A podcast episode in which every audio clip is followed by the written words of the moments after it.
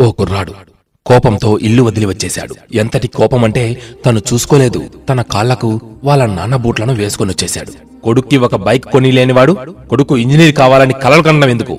అంటూ తండ్రిని తిట్టుకుంటూ మరీ ఇంటి నుండి బయటకు వచ్చేశాడు. చాలా పెద్దవాడినయ్యాక గాని ఇంటికి తిరిగి వెళ్ళకూడదు అని నిశ్చయించుకున్నాడు. ఇంటి నుండి వచ్చేటప్పుడు ఆవేశంలో ఎప్పుడూ ముట్టుకోనివని వాళ్ళ నాన్న పర్సుని కొట్టుకొచ్చేశాడు. అమ్మకి కూడా తెలియకుండా రాసే లెక్కలన్నీ ఈ పర్సులోనే ఉంటాయి అని వాడికి బాగా నమ్మకం. నడుస్తూ ఉంటే బూట్లలో ఏదో తగులుతూ ఉంది. కరుస్తున్నట్టు కూడా ఉంది. బూటు లోపల సాఫ్ట్గా లేదు. మడమ నొప్పి పెడుతోంది. అయినా అతని కోపం ఆ బాధను లెక్క చేయనివ్వలేదు. లోపల తడి తడిగా అనిపించింది. కాలు ఎత్తి చూశాడు. బూటు అడుగున చిన్న కన్నం.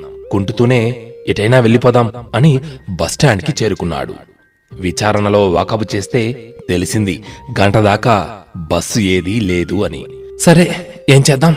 అప్పటిదాకా నాన్న పర్సులో ఏముందో చూద్దాం అని ఆ పర్సుని తెరిచాడు కుర్రాడు.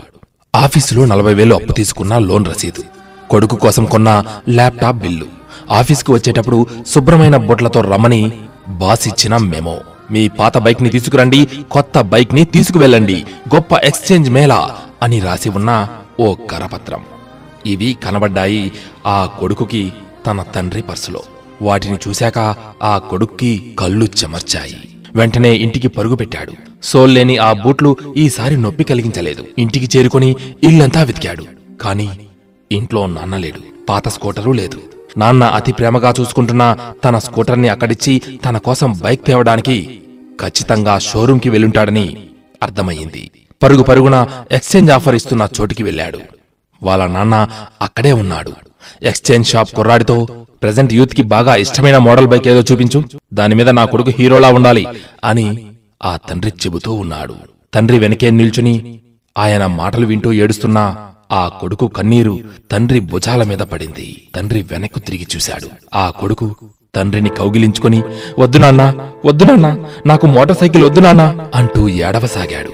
ఏ కష్టం ఎదురొచ్చినా కన్నీళ్ళు ఎదిరించినా ఆనందం అనే బుయ్యాలలో నన్ను పెంచిన నాన్నకు ప్రేమతో